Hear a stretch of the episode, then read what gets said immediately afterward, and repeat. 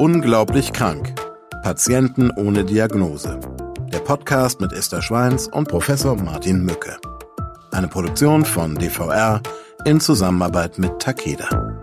Ich bin Esther Schweins, ich bin Schauspielerin und Regisseurin. Ja, und seit ich denken kann, interessiere ich mich für Themen rund um die körperliche, geistige und seelische Gesundheit.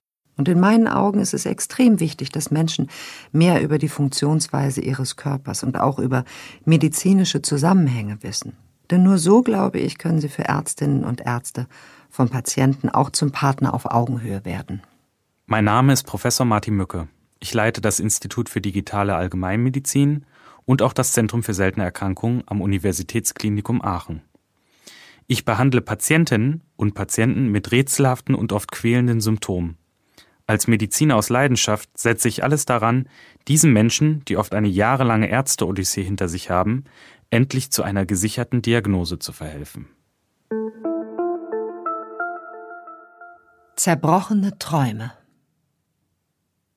Die Bässe pumpen und das Adrenalin schießt durch Kims Adern. Nirgendwo fühlt sie sich so lebendig, so geliebt und selbstbewusst wie in ihrem Element, dem Breakdance. Sie setzt zu einem Backflip an und landet sicher. Ein Raunen geht durch den Cypher, den Kreis, den die anderen Breaker um sie herum gebildet haben. Und man kann in den Gesichtern der gegnerischen Crew erkennen, dass sie dieses entscheidende Crew-Battle bereits verloren haben. Euphorisch wird Kim, das Küken der Truppe, nur wenige Augenblicke später von ihren Leuten in die Luft geschleudert und auf den Schultern durch die alte Brauerei getragen, in der die finalen Ausscheidungswettkämpfe der European Hip-Hop-Battletour stattfinden. »Paris, Paris, wir fliegen nach Paris«, grölt das sechsköpfige Kollektiv aus 4 B-Boys und 2 B-Girls und kann sein Glück kaum fassen. Harte Wochen der Vorbereitung haben sich ausgezahlt und die Underdogs aus dem Berliner Wedding haben es tatsächlich geschafft, ihre Stadtrivalen und eigentlichen Favoriten in der alles entscheidenden Runde haarscharf zu besiegen und so das heiß begehrte Ticket zu den Finals in Paris zu lösen. Vor allem für die 16-jährige Kim ist dieser Erfolg etwas Besonderes.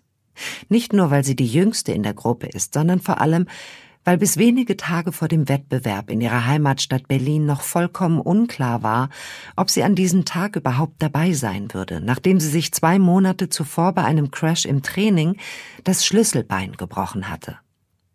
Sie hatte den Bruch trotz starker Schmerzen überspielt und sich auf diese Weise ihren Nom de Guerre, ihren Kampfnamen Tough Cookie verdient hatte. Nun waren alle überglücklich, dass das hochtalentierte Mädchen durch ihre außergewöhnliche Performance im letzten Battle den Sieg für die gesamte Crew geholt hatte. 5 Wochen bleibt den Wedding Warriors nach ihrem überraschenden Turniersieg jetzt noch für die Vorbereitung auf das ultimative Aufeinandertreffen der besten europäischen Breakdancer in der französischen Hauptstadt. Für fast alle der Teenager ist es die erste Flugreise und entsprechend groß sind Aufregung und Vorfreude. Doch vor dem Erfolg haben auch die Hip-Hop-Götter den Schweiß gesetzt und so ist allen klar, dass die bereits begonnenen großen Schulferien nur aus Tanzen bestehen werden. Doch beflügelt vom Überraschungscoup steigern sich die Sextänzerinnen und Tänzer unter der Anleitung ihres Coaches Karim fast jeden Tag und vollbringen Höchstleistungen, die noch vor Monaten unvorstellbar gewesen wären. Aus einem Traum formt sich langsam die realistische Vorstellung, in Paris tatsächlich auf dem Treppchen zu landen. Bonjour Martin, je suis heureuse, mit dir hier im Studio zu sitzen. Ja, ich freue mich auch. Ich kann zwar kein Französisch, aber ich freue mich sehr. Bald reisen wir nach Paris mit Kim, einer jungen Breakdancerin und ihrer Truppe. Und Kim hat sich vor wenigen Wochen das Schlüsselbein gebrochen. Mhm. Das ist extrem schmerzhaft, oder? Das ist schmerzhaft und vor allen Dingen bedarf das eine längere Ruhigstellung natürlich. Mhm. Auf der anderen Seite muss man sagen, verwundert dich das bei dieser Sportart? Ja, Breakdance ist natürlich ist sehr herausfordernd, aber es gibt ja eine ganze Menge Sportarten, bei denen gestürzt wird und hohe Risiken eingegangen werden. Eigentlich ja bei jeder Sportart. Es gibt ja auch die verschiedensten Sportverletzungen natürlich, ne? Zerrungen, Prellungen, Schwellungen, Verstauchung, Verrenkung, Knochenbrüche. Was davon hattest du noch nicht? Ich glaube, ich hatte alles schon mal. Also bis auf, doch, ich hatte auch mal einen Bruch in der Hand. Mhm. Aber... Okay, ich meine, mit so Sportverletzungen kann man ja ein bisschen angeben. Also, Knochenbrüche hattest du nur einen. Ich 11, 1:0. Sehnenbandverletzungen, Muskelverletzung, Risse? Ja, Muskelverletzung. Ich habe am linken Oberschenkel mir den Vastus, also den großen Muskel abgerissen. Der ist auch nicht mehr da, also beziehungsweise der ist gerissen und vernarbt dann ja. Und das ist echt so ein bisschen spooky, wenn man dann irgendwie feststellt, oh Mann, da bildet sich dann am Oberschenkel wie so ein Ei, ja, weil der Muskel sich ja zusammenzieht. In dem Moment, in dem es passiert. Nee, danach auch, weil der, wenn der abgerissen ist oder durchgerissen ist, dann bleibt das ja so, ne? Dann zieht sich das zusammen und dann bildet sich so ein Wulst, weil der Muskel sich wieder neu zusammenbringt oder vernarbt dann auch, ne? Und das machen wir das später. Zeig du mir deins, dann zeige ich dir meins. Mein rechter Oberschenkel, aber nicht Abriss, sondern ziemlich in der Mitte der große Muskel, da gab es einen Riss. Genau. Da hat sich auch ein Ei gebildet und das sah tatsächlich, als das passiert war, nämlich beim Fallschirmsprengen passiert. Das Gurtzeug war zu groß und beim Öffnen des Fallschirms ist mir der Gurt rotz. Was, du bist wirklich aus dem Flugzeug gesprungen? Aus einem gut funktionierenden Luftfahrzeug, ja. Wahnsinn, also das hätte ich jetzt nicht gemacht. Ich erzähle dir später was davon. Vielleicht habe ich auch ein kleines Video dabei. Auf jeden Fall sah das aus, als hätte ich ein Alien im Oberschenkel. Also das beunruhigt wirklich, ne, wenn man das so sieht. Also bei mir war es so, ich habe diesen Riss nicht mitgekriegt. Das muss irgendwie in der Vergangenheit mal gewesen sein. Vielleicht auch ich habe früher viel Fußball gespielt. Oh, ja. Und dann sagte meine Frau dann irgendwie zu mir, sie sagte, was hast du denn da? Dann machst du dir ja schon echt Gedanken, denkst, das ist ein Tumor oder sonst was. Mhm. Dann habe ich mich selber auch mal ins MRT gelegt und die Patientenseite miterlebt. Mhm. Und dann sagt aber ein guter Freund, der Radiologe ist, nee, mach dir keine Sorgen, das ist ein ganz klarer Riss. Muskelriss. Ja. Da hat man ja immer was von. Also bei mir hat sich jetzt eine Kuhle gebildet. Aber okay. Sag mal, weißt du denn, was denn die 3 Sportarten mit der höchsten Verletzungsgefahr sind? Warte. Ich glaube, du hast die eine Sportart schon genannt und ich sage das, weil mein Sohn Fußball spielt. Mhm. Ich bin Fußballmama. Also wir müssen jedes Wochenende auf ein Spiel. Es gibt 3-mal die Woche Training. Und jetzt ungelogen, zu Hause habe ich in erster Linie wegen meines Sohns eine Massagebank mit einer wirklich professionellen Rotlichtlampe. Und da stehe ich wie der bestellte Physiotherapeut, um meinen Jungen regelmäßig auf Vordermann zu bringen. Ich glaube, es ist Fußball. Die verletzen sich ständig. Und es ist auch wirklich erschreckend, was da auf dem Feld abgeht. Ja. Oder? Ja, das stimmt. Also Fußball, 32% aller Sportverletzungen oder Sportunfälle. Wuhu. Was denkst du, kommt an zweiter Stelle? Okay, keine Mannschaftssportart. Ich würde jetzt fast sagen Geräteturnen, weil das habe ich früher gemacht und wir waren auch ständig verletzt. Aber auch, da kann man auch super drüber reden, Skiunfälle. Genau, das 26% und ich glaube, diesen Winter ist es sehr schlimm. Man sieht das ja auch in der Presse, ne? Mhm. Dass sehr, sehr viele Unfälle passiert sind. Auch tödliche tatsächlich. Oh Gott, ja, furchtbar, furchtbar, furchtbar. Leute, tragt Helme. Tragt Helme und zieht euren Kindern diese Westen. Es gibt Schutzwesten. Oh, ich bete das hoch und runter, wie beim Reiten auch, diese Schutzwesten. Man kann sich dann doch einigermaßen wenigstens schützen. Und Helme müssen unbedingt sein. Was ich jedes Jahr in dieser Skiwoche mit den Kindern gesehen habe an Unfällen, es ist unfassbar. Mhm. Also eigentlich ist es ungefährlicher, mit einem guten Fallschirm aus einem funktionierenden Luftfahrzeug zu springen als gut, die da kriegst Piste du mich runter. Jetzt aber nicht hin. Gut, und den dritten löse ich dir mal auf. Ach. Und zwar das Radfahren mit 8%. Und wenn du das mal zusammenrechnest, dann das ist ja super interessant, dass 3 Sportarten quasi mehr als 2 Drittel aller Unfälle beschreiben. Ne? Das ist Moment, schon heftig. Aller überhaupt? Aller Sportunfälle. 3 Sportarten. Liegt das jetzt daran, dass Fußball so viel gespielt wird und so viel Rad gefahren und Ski gefahren wird? Ich bin nur der Überbringer der schlechten Statistiken. So, jetzt müssen wir aber unseren Zuhörerinnen und Zuhörern auch noch eine Message mitbringen. Also was machen wir bei Sportverletzungen, wenn die akut aufgetreten sind? Es gibt die das sogenannte weiß die Fußballmama. Auf Deutsch ist es die Pechregel. Ganz genau. Weißt du auch, für was Pech steht? Pausieren. Genau. Wir haben das auf Englisch bei uns. Wir sind ja so unheimlich international. Da ist es nämlich das Ricer-Prinzip. R, Rest, I, Eis. Ach so, Eis ist ja auch Eis. Ja, Eis, genau. Eis, also Kälte, ne? Kältespray oder Eiswürfel. Und dann Pressen, also Kompression. Genau, das sieht man auch immer im Fernsehen, wenn die Fußballspieler dann auf der Bank sitzen und richtig bandagiert da sitzen, ne, nach einer Verletzung oder. Dann macht man weiter mit, denn wenn sich jemand verletzt hat, dem kann ja auch ungut werden, schwindlig, Schwächegefühl, man lagert die Beine hoch. Ganz also genau. Hochlagern für das Haar. Ja, genau, also ich glaube, jetzt haben wir auch unserer Patientin oder möglichen Patientin einige Tipps für ihre Breakdance-Karriere mit auf den Weg gegeben, oder? Ja, wir kommen auf jeden Fall wieder zurück zu Kim. Ja, und es wäre natürlich nicht der Podcast über seltene Erkrankungen, wenn es ein so einfacher Schlüsselbeinbruch gewesen wäre. Wir hören weiter, wie es Kim ergeht in Paris. Nach einer ausgiebigen Sightseeing-Tour und einem gemeinsamen Abendessen ist Kim am ersten Abend in Paris im Hotel geblieben. Ihr Arm ist geschwollen und sendet stechende Schmerzen an Kims Nervensystem. Einen Tag vor dem entscheidenden Finale will sie auf jeden Fall auf Nummer sicher gehen und sich schonen.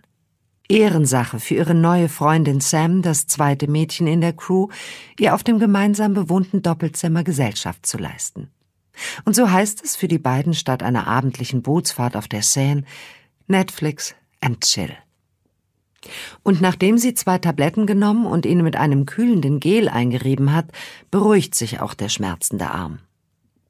Kim taucht mit Sam tief in eine romantische Komödie ein, die natürlich passenderweise in der Stadt der Liebe spielt. Doch das obligatorische Happy End kriegt Kim schon gar nicht mehr mit, denn sie ist vollkommen erschöpft und eingekuschelt, in ihre weiche Hoteldecke längst eingeschlummert.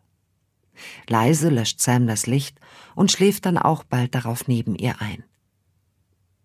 Nach einem typisch französischen und vor den bevorstehenden Breakdance-Battles besonders üppigen Frühstück mit himmlisch buttrigen Croissants fahren die Jugendlichen mit ihrem Coach in einem gemieteten Kleinbus zum Veranstaltungsort. Der von außen mit meisterhaften Graffitis verzierte ehemalige Flugzeughangar vor den Toren von Paris ist bereits halb gefüllt. Rund um das Finale treffen Hip-Hopper aus der ganzen Welt aufeinander und feiern sich und ihren Lifestyle. Der Himmel auf Erden, nicht nur für Breakdancer, sondern auch für Rapper und Sprayer.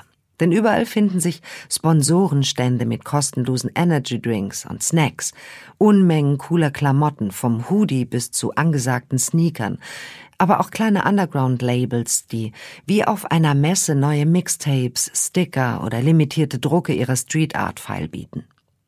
Doch für all das haben die Wedding Warriors gerade keinen Blick. Zu sehr sind sie schon im Tunnel. Denn bereits am Abend werden sie sich einer erfahrenen Crew tschechischer B-Boys stellen müssen, die das Turnier bereits zweimal für sich entscheiden konnten. Die 4 Männer aus Prag sind in ihrem Land lebende Legenden und mit über 30 eigentlich schon viel zu alt für beinharte Breakdance-Battles. Aber als alte Hasen wissen sie ihre konditionellen Schwächen mit exzellentem Timing und atemberaubender Akrobatik auszugleichen. Doch das ändert nichts am Vorsatz der jungen Berliner, die Prag Powerheads heute in Rente zu schicken. Voller Energie und Vorfreude betreten Kim und ihre Crew 1,5 Stunden später die Arena. Der Moment der Wahrheit ist gekommen. Ab nun gilt das K.O.-System und nur wer jede der bevorstehenden Tanzschlachten für sich entscheidet, hat eine Chance mit Ruhm, Ehre, einem Sponsorenvertrag und dem heiß begehrten Preisgeld von 75.000 € nach Hause zu gehen. Kim will nichts dem Zufall überlassen und hat vorsichtshalber 2 weitere Schmerztabletten eingeworfen. Ihr Arm hat sich zwar nicht mehr gemeldet, aber sicher ist sicher. Wie im Rausch fliegt das erste Battle der Berliner vorüber und tatsächlich werden die Zuschauer im Wettstreit zwischen den deutschen Teenagern und den tschechischen Veteranen Zeugen eines spektakulären Generationswechsels. Mühelos fegen die Berliner ihre Rivalen vom Parkett und verdienen sich ersten Respekt in der vor Energie bebenden Halle. Auch die zweite Konfrontation mit einer jungen Crew aus den Niederlanden verläuft erstaunlich einseitig.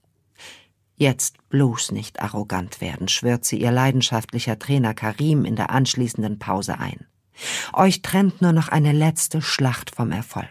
Lasst euch das nicht durch Überheblichkeit durch die Finger gleiten. Glaubt mir, ich weiß, wie ihr euch fühlt. Aber bleibt fokussiert und demütig, okay? Okay, schallt es einstimmig aus 6 Kehlen und alle umarmen sich ein letztes Mal, bevor sie wie Gladiatoren in den Hangar zurückkehren. Doch die Stimmung in der Halle hat sich gedreht. Im entscheidenden Battle gegen die französischen Lokalmatadoren aus Marseille kämpfen die Berliner nicht nur gegen die amtierenden Europameister, sondern haben auch das Publikum gegen sich. Ein echtes Heimspiel für die Franzosen, die noch dazu für die Berliner Teens Idole sind. Erste Buhrufe schallen ihnen entgegen, doch die 6 lassen sich nicht einschüchtern und folgen stoisch der Strategie ihres Trainers, der ihnen kurz bevor der DJ die Musik startet, noch ein letztes Mal zuraunt: Keine Ehrfurcht, die schwitzen genau wie ihr. Und nun merkt man wirklich auch bei den Franzosen Nerven.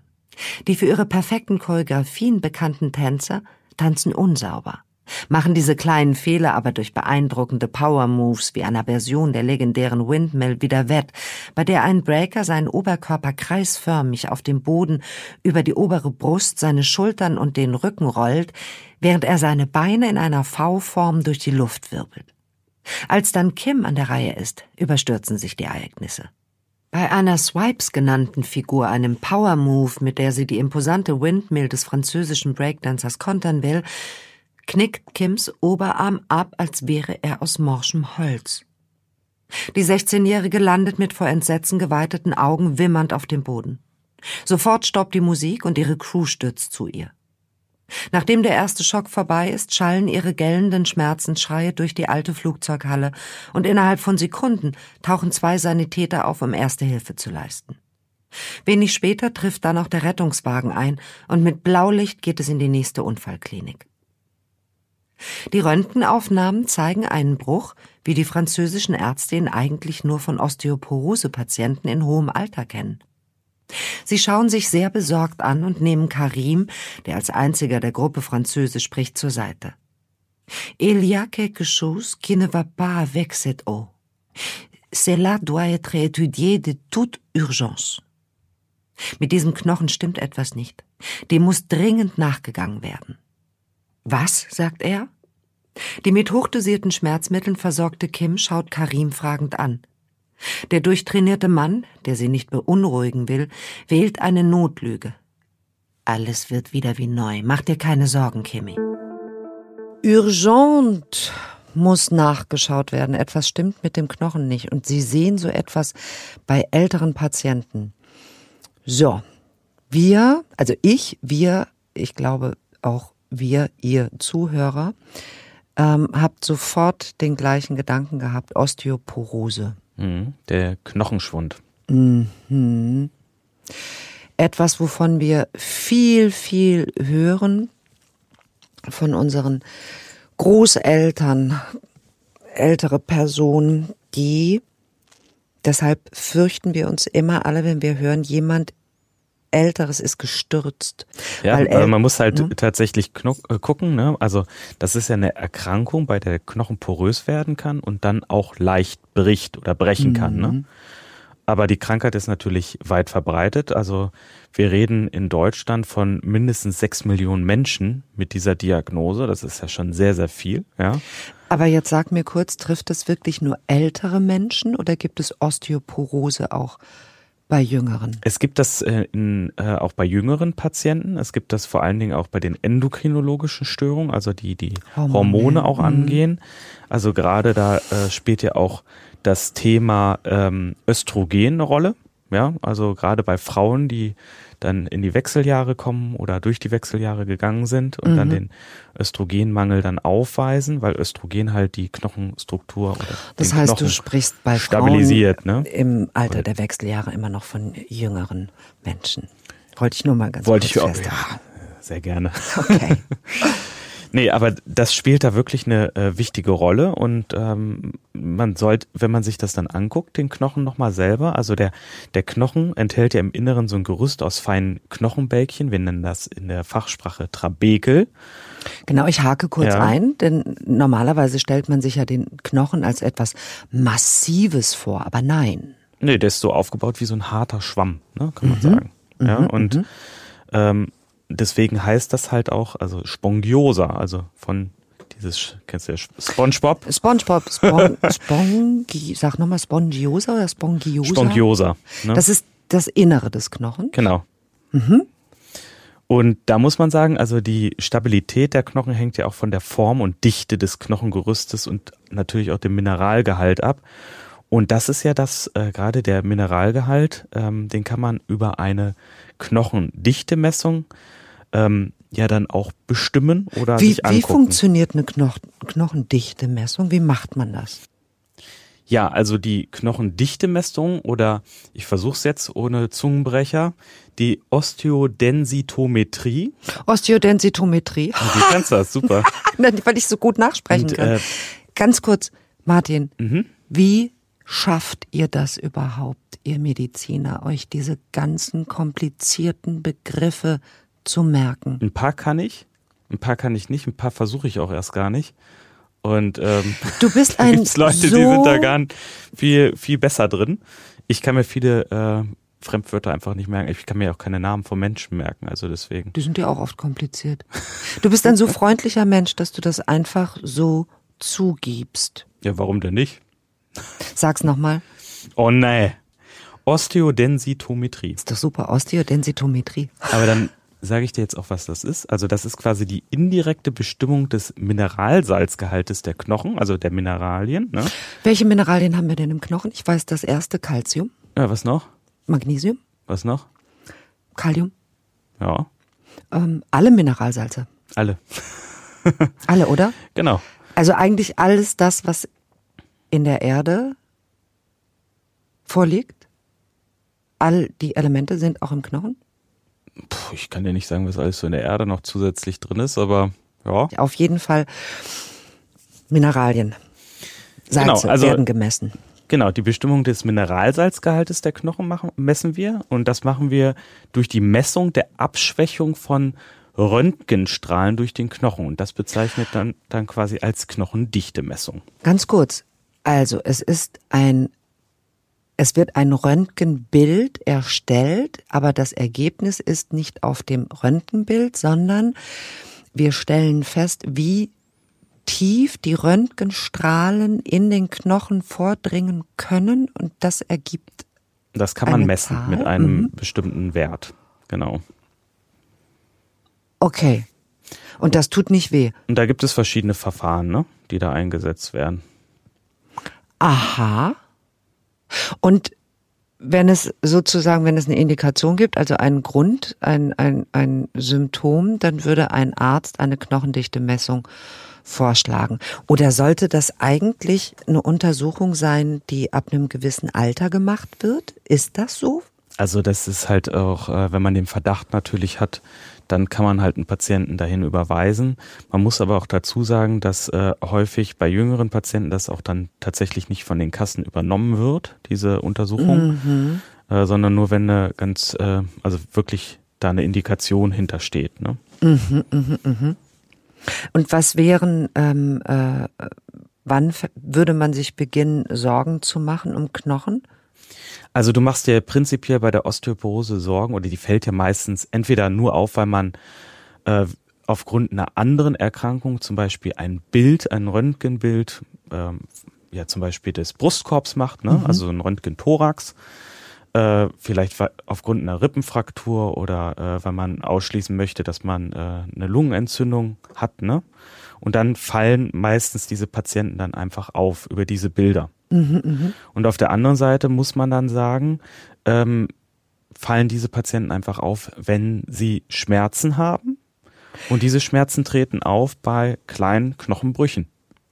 Das heißt, die fehlende Knochendichte löst keine Schmerzen aus, aber kleinste Frakturen, die sich jemand zuzieht mit Osteoporose, genau, die ja gar nicht zum Beispiel jetzt bemerken würde. Wirbelkörperfrakturen, wenn dann zum Beispiel der Mittelfuß oder Fuß dann plötzlich als spontan Bruch, ne? Also das kann ja auftreten.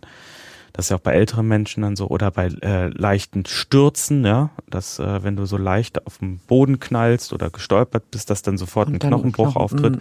Das ist ja nicht normal. Nee. Normalerweise halten unsere Knochen relativ viel aus, ne? Mhm. Was tun wir, um Osteoporose vorzubeugen?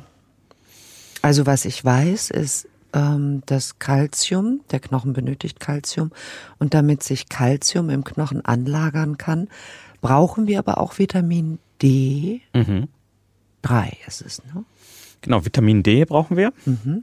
Und da ist es einfach am besten, sich möglichst viel draußen aufzuhalten. Also wir brauchen das Sonnenlicht, ne? Interessant ist halt, wenn du den Vitamin D-Mangel hast, also Vitamin D steuert ja auch die Kalziumaufnahme, und die ist einfach wichtig für den Knochen. Und ja. Normalerweise ist das Vitamin, wird mit Hilfe von den UV-Strahlen in der Haut ja produziert, und deswegen ist es einfach auch wichtig, sich ausreichend im Freien aufzuhalten, ne? Also im Durchschnitt reicht es. Wäre aber dann in der Mittagssonne eine halbe Stunde, wie 15 Minuten reichen tatsächlich. 15 Minuten. Also 15 Minuten reichen tatsächlich. Nackend? Am besten, es gibt doch hier, ich weiß nicht, wie dieser Spruch ist, aber am besten ist es nackt am Strand mit einem Glas Milch oder einem Käsebrötchen. Dann hast du alles. Genau, also, du hast Kalzium, dann hast du Kalzium, da ist die Sonne, ne? Du hast auch ein paar Leute, die dir Freude machen. Ich wollte gerade sagen, und bist möglicherweise an einem FKK-Strand und das auch. Nee, aber das, klar, wir unterstützen das natürlich auch, und wenn man in der Praxis misst, dann muss man tatsächlich auch sagen, hat die Vielzahl oder die meisten Menschen tatsächlich auch mittlerweile irgendwie einen Vitamin-D-Mangel. Und dann kann man tatsächlich auch überlegen, ob man dann Vitamin D entsprechend noch zuführt als Nahrungsergänzungsmittel. Da muss man aber auch aufpassen, ne? Also nicht zu viel Vitamin D, weil man dann halt auch wieder die Problematik der Niere oder der Nierensteine dann erhöht. Aber da gibt's ja wirklich extreme Diskussionen, ne? Was ist zu wenig und was ist zu viel Vitamin D3, also D im Körper? Also ja, da streitet ihr euch untereinander. Also ich kann es jetzt nicht ganz genau sagen, aber man muss tatsächlich sagen, wenn man draußen ist, unter der Sonne, dann produziert der Körper täglich, ich glaube, sowas wie 11.000 internationale Einheiten. Und wenn man überlegt, was man so einnimmt, so Präparate zwischen 3.000 und 20.000 Einheiten, da gibt's ja die verschiedensten Präparate. Und auch die verschiedensten wirklich Ratschläge, wie viel man... Also ich gebe meinem Patienten nicht zu viel Vitamin D und auch nicht über die Nahrung, sondern empfehle wirklich an die Luft. Mhm. Vielleicht nochmal abschließend, beeinflussbare Risikofaktoren für Osteoporose, die sind ja auch wichtig. Also ein geringes Körpergewicht, also wenn du total abgemagert bist, ja. Also Körpergewicht im Verhältnis zur Körpergröße spielt eine Rolle. Dann der Vitamin D-Mangel, den haben wir jetzt ja ausführlich besprochen gerade. Mhm. Bewegungsmangel tatsächlich auch, wegen Kräftigung der Muskulatur, ne? Ist es nur Kräftigung der Muskulatur oder bleibt auch der Knochen stark, wenn er beansprucht wird? Beides. Beides. Ja. Also das heißt, jetzt Springen zum Beispiel, leichtes Springen. Es gibt ja auch diese Rüttelplatten, ne? Also wo du so Mikrovibrationen dann zur Stabilisierung der Knochen dann anwendest. Das hilft schon auch, ne? Dann gibt's das Thema Rauchen. Also Rauchen spielt eine große Rolle bei Osteoporose. Rauchen dem Körper Vitamine entzieht oder überhaupt auch die Aufnahme von Vitaminen und Mineralstoffen behindert. Ist ja auch entzündungsfördernd und so. Also das hat ja ganz, ganz viele Facetten, Thema Rauchen. Ne? Dann auch starker Alkoholkonsum und die längere Einnahme natürlich auch von Cortisonpräparaten über mehrere Monate. Ne? Mhm. Aber das alles sehen wir ja bei unserer Patientin oder bei diesem Fall jetzt nicht wirklich. Ne? Und deswegen bin ich jetzt ganz, ganz gespannt, wie es weitergeht. Ich bin auch gespannt und ich habe Befürchtungen. Aber wir hören die Geschichte weiter an. Am nächsten Morgen steigt Kim mit einem von der Schulter bis zum Ellenbogen eingegipsten Arm in den Krankenwagen, den die Auslandskrankenversicherung geschickt hat. Sam darf sie auf der über 10-stündigen Fahrt nach Berlin begleiten und tröstet sie mit ihrem Humor recht erfolgreich über die Verletzung und die enttäuschende Niederlage hinweg. Immerhin haben sie sich auf Anhieb den 2. Platz bei einem der wichtigsten Breakdance-Wettbewerbe Europas erkämpft und nur ein gebrochener Arm konnte sie stoppen. Als die Mädchen am späten Abend in ihrem Berliner Kiez ankommen, nehmen sie Kims alleinerziehende Mutter und ihr kleiner Bruder in Empfang. Mit viel Liebe haben sie den Tag damit verbracht, Kim die Heimkehr so angenehm wie möglich zu gestalten. Die Wohnung ist mit herzförmigen Heliumballons geschmückt und ein riesiges Schild, auf dem in kunstvoller Schreibschrift Welcome Home und Get Well Soon steht, begrüßt die verunglückte Teenagerin bereits an der Wohnungstür. Rasch wird Pizza bestellt und Kim ist froh, dass es ihr linker Arm ist, der eingegipst wurde, denn sonst müsste sie sich nun mit den leckeren Slices füttern lassen. Doch am nächsten Morgen ist die Schonzeit vorbei und die ersten Untersuchungen beginnen. Alarmiert durch die besorgniserregenden Kommentare der französischen Mediziner ist es nun an der Zeit, den Ursachen für Kims schon 2. Knochenbruch in kurzer Zeit systematisch auf die Spur zu gehen. In einer orthopädischen Praxis, die auf Sportmedizin spezialisiert ist, hat sie durch die Vermittlung ihres Coaches Karim, der eine Berliner Tanzlegende und lokale Berühmtheit ist, sofort einen Termin bekommen. In seinem Telefonat mit dem erfahrenen Orthopäden hat er ein weiteres Detail erwähnt, das eine Pariser Ärztin ihm auf Nachfrage zugeflüstert hatte. »Monsieur, so ein junges Mädchen. Lassen Sie uns hoffen, dass es kein Krebs ist.« Deshalb verliert der Arzt keine Zeit und lässt, nachdem der provisorische Gips vorsichtig entfernt wurde, als erstes ein MRT von der Schulter und dem betroffenen Arm anfertigen. Beim Betrachten der Bilder bemerkt er, neben der untypischen Bruchstelle, dass auch eine weitere Passage des betroffenen Arms brüchig aussieht. Möglicherweise ein Kollateralschaden des Tanzunfalls. Und auch im verheilten Schlüsselbein entdeckt er eine ungewöhnliche Knochenstruktur. Um jedoch sicherzugehen, dass für diese Anomalien keine Tumorerkrankung verantwortlich ist, entnimmt er zusätzlich unter lokaler Betäubung 2 Gewebeproben aus der Knochensubstanz an Arm und Schlüsselbein. Doch der Mediziner findet nichts, was auf ein Osteosarkom, eine aggressive Krebserkrankung der Knochen, hindeutet. Und auch eine selten auftretende idiopathische juvenile Osteoporose kann nach den ersten Untersuchungen ausgeschlossen werden. Weil jedoch Kims Schmerzen auch ein Vierteljahr nach dem Unfall in Paris anhalten und sogar an Intensität zunehmen, führt der Orthopäde, den der Fall der Teenagerin seit ihrem ersten Besuch in seiner Praxis nicht mehr losgelassen hat, eine 3. Biopsie durch. Und tatsächlich wird der Arzt dieses Mal an der mittlerweile geheilten Bruchstelle des Oberarms fündig und entdeckt etwas, das sich wie eine Knochenwulst präsentiert. Ein Phänomen, welches nach einer Fraktur nicht sehr ungewöhnlich ist und die von der Patientin beschriebenen Schmerzen auslösen kann. Der Arzt rät dazu, außergewöhnliche Belastungen des Arms vorerst zu vermeiden und abzuwarten. Er ist nun der festen Überzeugung, dass Kims Knochen zwar nicht die robustesten sind, aber keine schwerwiegende Erkrankung vorliegt. Für Kim bricht natürlich eine Welt zusammen. Denn diese Diagnose bedeutet wohl das Ende für ihre rasant begonnene und vielversprechende Karriere als international erfolgreiche Breakdancerin. Doch Karim und die Crew können ihr diese Angst rasch nehmen. Erholst du dich jetzt halt erstmal von unseren Erfolgen und verlagerst deinen Schwerpunkt danach aufs Top-Rocking.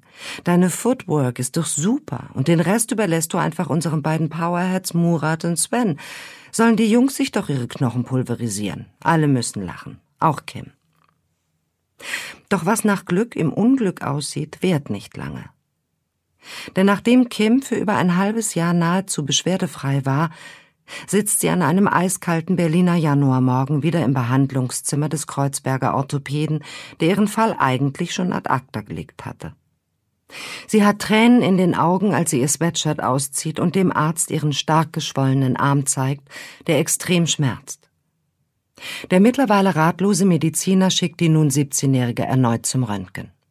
Was er dann auf dem Röntgenbild entdeckt, hat er so nicht erwartet und in seiner fast 30-jährigen ärztlichen Laufbahn auch noch nie gesehen. Der Oberarmknochen wirkt porös und scheint sich an einzelnen Stellen regelrecht aufzulösen. Eine weitere bioptische Entnahme von Knochengewebe unter örtlicher Betäubung ergibt, dass dort, wo bei einem gesunden jungen Menschen harte Knochensubstanz zu finden ist, bei Kim Lymphgewebe wuchert. Darüber hinaus scheinen körpereigene Zellen sich gegen den Organismus gewandt zu haben. Diese sogenannten Osteoklasten greifen nun aggressiv gesundes Knochengewebe an und beginnen es zu zersetzen. Derselbe Prozess beginnt außerdem auch bereits im Bereich der Schulter oberhalb der verheilten Klavikula-Fraktur. Der Orthopäde wendet sich nun an einen ehemaligen Kommilitonen, der an einem Zentrum für seltene Erkrankungen arbeitet. Nach der Übersendung sämtlicher Befunde und einer weiteren eingehenden Untersuchung im ZSE im Zentrum für seltene Erkrankungen stellen die Spezialisten eine Diagnose. Kim leidet unter einer äußerst seltenen Erkrankung, dem Gorham-Stout-Syndrom. Es wird aufgrund seiner Symptome auch als Vanishing Bone Disease, die Krankheit der verschwindenden Knochen, bezeichnet. Bis heute sind in der Fachliteratur nur ca. 300 Fälle dieser spontan auftretenden Knochenresorption dokumentiert und es gibt bisher kein allgemein anerkanntes Behandlungsschema. In Kims Fall gelingt es jedoch durch den Off-Label-Use, also durch den außerhalb des durch die Arzneimittelbehörden zugelassenen Einsatz von Bisphosphonaten und einer gezielten Bestrahlung, das Fortschreiten der Krankheit zu bremsen. Wie sich der Zustand der nun Volljährigen in Zukunft entwickeln wird, ist jedoch nicht vorhersehbar. Kim ist dem Hip-Hop treu geblieben, hat aber statt des Breakdance eine neue Liebe im Entwerfen kunstvoller Graffitis gefunden. Ja, ich sagte vorhin, ich habe Befürchtungen und die sind bei Kim, haben die sich auch bestätigt. Und denn es handelt sich unter den seltenen Erkrankungen, die wir behandeln, um eine seltene Erkrankung, die Kim da hat. Also da muss man sagen, wir reden hier von dem Gorham-Stout-Syndrom oder der Gorham-Stout-Krankheit. Das ist eine äußerst seltene Krankheit, bei der Knochen aufgelöst und durch Lymphgewebe ersetzt wird. Warum wächst Lymphgewebe in den Knochen? Naja, das ist halt tatsächlich auch wieder Richtung genetische Erkrankung, ne? Mhm. Also wir haben in der Literatur rund 300 bekannte Fälle.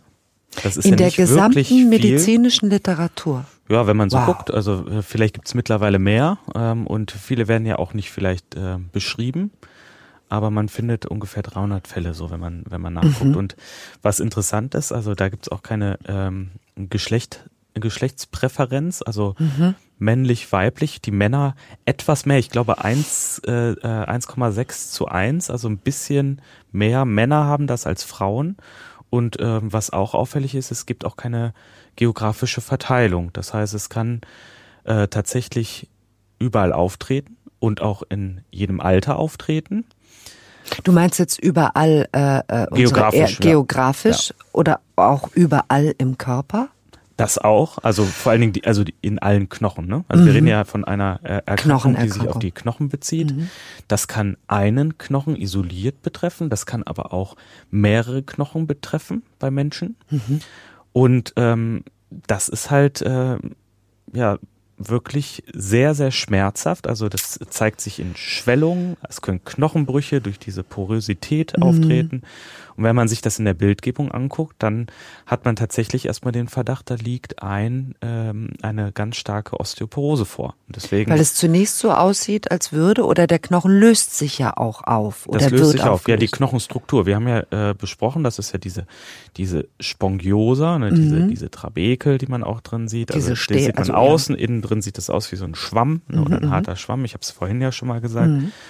Und das sieht dann so aus, als würde sich da so eine gallertartige Masse drin bilden. Und dadurch wird natürlich dieser Knochen in seiner Stabilität auch, auch geschädigt. Ja. Ne?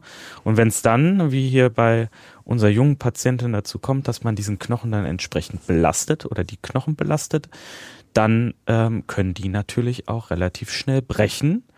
Und das zeigt sich dann meistens bei diesen Patienten, dass so Rippenbrüche vorher auftreten. Das kann aber auch überall auftreten. Schlüsselbein hatten wir ja bei ihr auch.